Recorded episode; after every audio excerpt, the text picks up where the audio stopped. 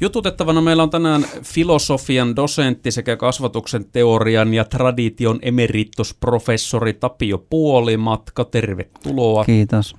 Mennään hei heti asiaan. Sä olet julkisestikin tuonut esiin, että et kannata koronapassia, niin miksi? Mitkä on perustelut? No koronapassi rikkoo demokraattisen ja ihmisoikeuksiin perustuvan yhteiskunnan kaikkein perustavimpia periaatteita, erityisesti yhdenvertaisuutta. Meillähän on perustuslaissakin kuudes pykälä, että ketään ei saa syrjiä terveyteen liittyvän asiantilan perusteella. Ja koronapassi nyt asettaa niin kuin tämmöisen terveydentilaan liittyvän asian kuin rokotustatuksen perusteeksi, jolla estetään tämä ihmisluokan osallistumasta, osallistumasta tiettyihin yhteiskunnallisiin toimintoihin. Mm, sitähän nimenomaan on perusteltu sillä tavalla, että, että se passi, mikäli se on käytössä, niin voidaan terveysturvallisesti järjestää tapahtumia, vaikka olisi niin sanotusti tilanne päällä. Että jos vaikka Keski-Suomessa nyt yhtäkkiä ryöpsähtäisi tämä koronatilanne, niin sitten voi, ei siitä huolimatta tarvii näitä rajoituksia laittaa päälle, jos tätä passia käytetään. Niin tota, eikö tämä ole perustelu taas sille, että se ei ole epätasa-arvoinen? No siis sehän ei takaa terveysturvallisuutta, koska me tiedetään, että nämä nimenomaiset rokotteet, lähettiRNA-rokotteet, ne ei estä tartunnan saamista, ne ei estä tartunnan levittämistä, ne estää korkeintaan vakavan taudin muodon, joten siis jopa jotkut lääkärit, israelaiset lääkärit sanoivat, että koronapassi luo valheellisen illuusion, että nyt on turvallista kokoontua yhteen, kun käytännössä se rokote ei suojaa tartunnalta ja tartuttavuudelta. Ja, ja nythän nämä kaikki rajoituksethan, nehän on poliittisia päätöksiä sinänsä jo. Voidaanko kyseenalaistaa nämä tiukat rajoitukset, onko ne hyötyhaittasuhteellisesti niin kuin perusteltavissa, että rajoituksia voidaan niin kuin lieventää ilman koronapassia, koska nyt itse asiassa luonnollinen immuniteetti, mikä lisääntyvässä määrin on erityisesti nuorilla, niin se on paljon parempi turva tautia vastaan kuin tämä rokote. Miten se sitten siitä tota, passista, niin, niin kun sitähän puolustetaan sillä, että välttämättömät jutut, joita ihminen elämässään tarvii, ei siihen kuulu. Että tavallaan sillä passilla sitten vaikka johonkin yleisötapahtumiin voi päästä sisään. Niin eikö tämä ole sitten perustelu sen puolesta, että se on ihan ok?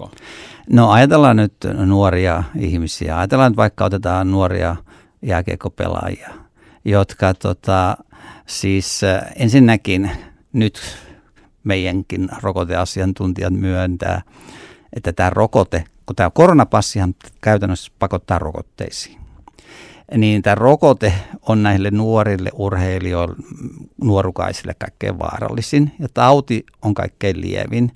No nyt sitten mä luulisin, että näille nuorille ihmisille on aivan välttämätöntä päästä sosiaalisiin kontakteihin, päästä osallistumiin, osallistumaan kulttuuritapahtumiin. Tämä on osa lapsen oikeuksien sopimusta, että lapsella ja nuorella pitää olla pääsy tällaisiin tapahtumiin. Eli siis kyllä nämä on välttämättömiä, jos me ajatellaan niin kuin Englannissakin, niin enemmän, siellä tehtiin tämmöinen tutkimus, että lapsia kuolee enemmän itsemurhiin kuin koronaan.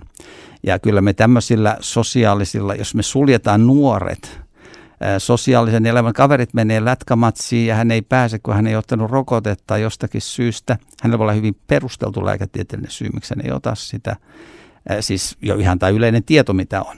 Niin se on minusta epäeettistä yrittää painostaa häntä tällä syrjivällä lainsäädännöllä ottamaan itselleen vaarallinen rokote sellaista tautia vastaan, joka ei ole hänelle vaarallinen.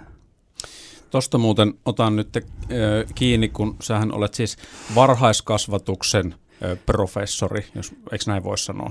Niitä yleiskasvatustieteen. Joo, kasvatustieteen, joo. joo. No niin, no, no, mutta eli toisin sanoen, niin et ole lääketieteen professori, ja sitten kun tuossa sanoit, että lapselle ja nuorelle rokote on vaarallisempi kuin se itse tauti, niin mihinkä tämä perustuu ja onko tälle jotain semmoista lääketieteellistä ö, tukea myöskin, koska tota, se kuulostaa kummalliselta, että minkä takia sitten Suomessa halutaan lapsia ja nuoria rokottaa, jos tilanne tämä on. Ymmärrätkö tämän niin logiikan? Joo, joo ymmärrän, ymmärrän hyvin, koska tämähän on se, siis tämähän on se yksi syy, siis nythän esimerkiksi Englannissa on sellainen tilanne, että siellä on tämmöinen lääketieteellinen asiantuntijaryhmä, joka on erikoistunut rokotteisiin. Se on niin kuin hallituksen palveluksessa. Se antaa suosituksia rokotteista. Ja siellä se asiantuntijaryhmä ei suositellut 12-15-vuotiaiden rokotuksia, mutta hallitus silti aloitti rokotukset. Ja nyt siellä on esimerkiksi käynnistetty oikeudenkäynti tästä. Ja oikeus nyt vaatii hallitukselta selvitystä, miksi ne käynnistää rokotukset vastoin rokoteasiantuntijoiden suositusta. No Englannissa tosin siellä on vain yksi rokotus, vaaditaan siis nuorille. Ja nythän siis äh, epäsuorastihan nyt aletaan täälläkin myöntää. Siis jos, jos kerta Moderna on vaarallinen ja se on keskeytetty, no silloin Pfizerkin on vaarallinen, kun se on samaa teknologiaa ja se on rämetin mukaan vaan pikkusen turvallisempi. Ja, ja sitä me nähdään siitä, että THL esimerkiksi ei suosittele kolmatta rokotusta alle 30-vuotiaille. No mistä ne sen päättelee, että ei kannata ottaa kolmatta, no varmaan siitä, että toinen jo oli vaarallinen koska eihän kolmannen rokotuksen osalta ole tehty vielä tieteellisiä tutkimuksia. Jututettavana on siis filosofian dosentti sekä kasvatuksen teoria- ja tradition emeritusprofessori Tapio Puolimatka. Jatketaan kohta. Aamukahveilla meillä on siis professori Tapio Puolimatka. Jatketaan nyt vielä tuosta koronapassiasiasta, jota siis itse vastustat. Ja toi lasten ja nuorten kohtelu olikin tuossa äsken jo esillä ja varmasti justiin tämäkin, että, että mihin sitä ikärajaa vedetään. Ja tokihan se, sekin voi varmasti sitten aina muuttua, että vaikka se vedettäisiin nyt johonkin, niin se voi sitten joskus olla jossain toisaalla. Mikä sua kaikista eniten nytten, kun sä oot kuitenkin ton kasvatuspuolen erikoistunut siihen koulutuksen ja työelämän puolella, niin mikä sua eniten mietityttää tässä niin kuin lasten ja nuorten kohtelussa tässä passihommassa? No tietysti eniten mietityttää se, että jos lapsen ja nuorten ää, osallistumista harrastuksiin, kulttuuriin, sosiaalisiin suhteisiin, jos sitä rajoitetaan tällaisella, niin kuin minun käsityksen mukaan, lääketieteellisesti perustelemattomalla syyllä, niin silloin me loukataan lapsen perustavia ihmisoikeuksia. Me heikennetään myöskin esimerkiksi heidän fyysistä terveyttään, kun he, jos he, he pääse esimerkiksi johonkin liikuntaharrastuksiin osallistumaan. Me heikennetään heidän mielenterveyttään, me tuotetaan pitkäaikaisia ongelmia. Syrjäytyneet nuoret, siis puhumattakaan siis siitä inhimillisestä kärsimyksestä, mutta jos vaikka jos me ajatellaan yhteiskuntaa taloudellisesti, mitä tulee meille maksamaan se, että nuoria syrjäytyy ja kuka on sitten vastuussa heidän niin kuin ongelmiensa ratkaisemisesta. Eli tässä ei me voida ajatella, että korona on niin kuin se yksi asia, mikä meillä on. Meillä on siis paljon suurempia asioita kuin tämä korona. Siis tämä nuorten henkinen kehitys ja heidän, niin kuin, heille pitäisi olla oikeus elää, kun tämä tauti ei ole heille vaarallinen. Heitä ei pitäisi millään tavalla rajoittaa, ei ole mitään syytä. Mutta mihin sä itse sitten se ikäraja vetäisit, jos, jos nyt tämmöinen passi on käytössä, niin onko se sitten, että se on ainoastaan yli 18-vuotiaat? Ää, siis missään tapauksessa se ei saa olla alle 30-vuotiaille. Siis ei missään tapauksessa. Mun mielestä sen pitäisi olla korkeintaan ehkä ää, yli 90-vuotiaille. Yli 90-vuotiaille? Tämä oli vähän vitsi, koska mä periaatteessa vastustaa sitä. No, no, se on käynyt tässä selväksi, että, että tuota, noin, vastustat. No, mutta jos se johonkin pitää vetää se raja. No siis missään tapauksessa ei alle 30-vuotiaiden elämää saisi rajoittaa tuolla perusteella, kun se itse tauti ei ole heille vaarallinen. Ja, ja siis he voi sairastaa sen. Tämä on itse asiassa niin sanotun suuren Barringtonin lausuman idea, jota puolustaa esimerkiksi Martin Kuldorf, joka on Harvardin yliopiston epidemiologian professori. Siis tämä on se heidän ideansa, antaa nuorten elää, kun tauti ei ole heille vaarallinen. Jos he sairastuu, suurin osa heistä sairastaa sen lievästi, he ei taakoita sairaanhoitoa.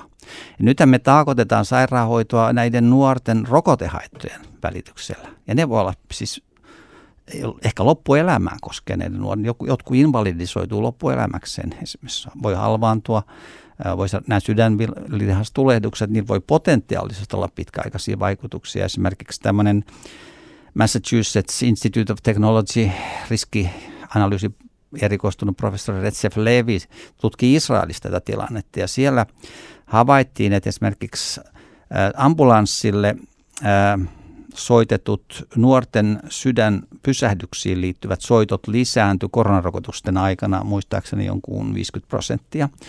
Ja sitten siellä ruumiinavauksissa on havaittu, että 12-20 prosenttia äkilliseen sydämenpysähdykseen kuolleilla, niin syynä oli piilevä sydänlihastulehdus. Eli siis jos vaikka sydänlihastulehdus olisi lievä ja jopa piilevä, niin se voi johtaa kuolemaan. Otetaan vielä loppuun sitten kiinni myöskin tämmöinen, että ilmeisesti näet myöskin jonkinnäköisiä tämmöisiä suorastaan dystooppisia uhkakuvia tässä passijärjestelmässä niin kuin yhteiskunnan kannalta, jos nyt oikein on tulkinnut näitä sun ajatuksia tästä. Avaatko vähän niin kuin tätä, että mitä, mitä tarkoitat tämmöisellä? Tai olinko, onko ymmärtänyt oikein? No siis ainahan siis se, että jos me ää, aletaan tässä tapauksessa kontrolloida ihmisen käyttäytymistä, nyt tässä tapauksessa terveydentilaan ää, kuuluvan asiantilan perusteella, mikä on siis, niin kuin mä sanoin, vastoin perustuslakia, se on vastoin perustavia ihmisoikeuksia, se on syrjivää, se, se on vastoin yhdenvertaisuuslakia. Ja, ja sitten tämä EUn digitaalinen terveyspassi, joka tulee ensi vuonna, niin jos se otetaan tämmöiseen sisäiseen käyttöön, e, niin vähän kerrassaanhan se voi kehittyä siihen suuntaan, mikä meillä on nyt Kiinassa – Eli siellähän kansalaisilla on tietty määrä pisteitä, joka, joka riippuu osittain niiden poliittisistakin asenteista. Et, et siis sut pisteytetään ja sitten sen mukaan, jos sun, jos sun pistemäärä on alhainen, niin sä et pääse nopeisiin juniin, sä et saa pankista lainoja. No siis toisin sanoen, valvonta, li, valvonnan lisääminen on sikäli aina ongelma, että joku valvoo ja joku käyttää sitä tietoa ja sitä voidaan käyttää vallassa olijat voi käyttää sitä estääkseen opposition organisoitumista, vastustaakseen sen niin kuin organisaatorista toimintaa ja sillä tavalla yrittää niin kuin rajoittaa sit lopulta sananvapautta, poliittista vapautta ja siis vähän kerrassaan se voi heikentää demokratiaa.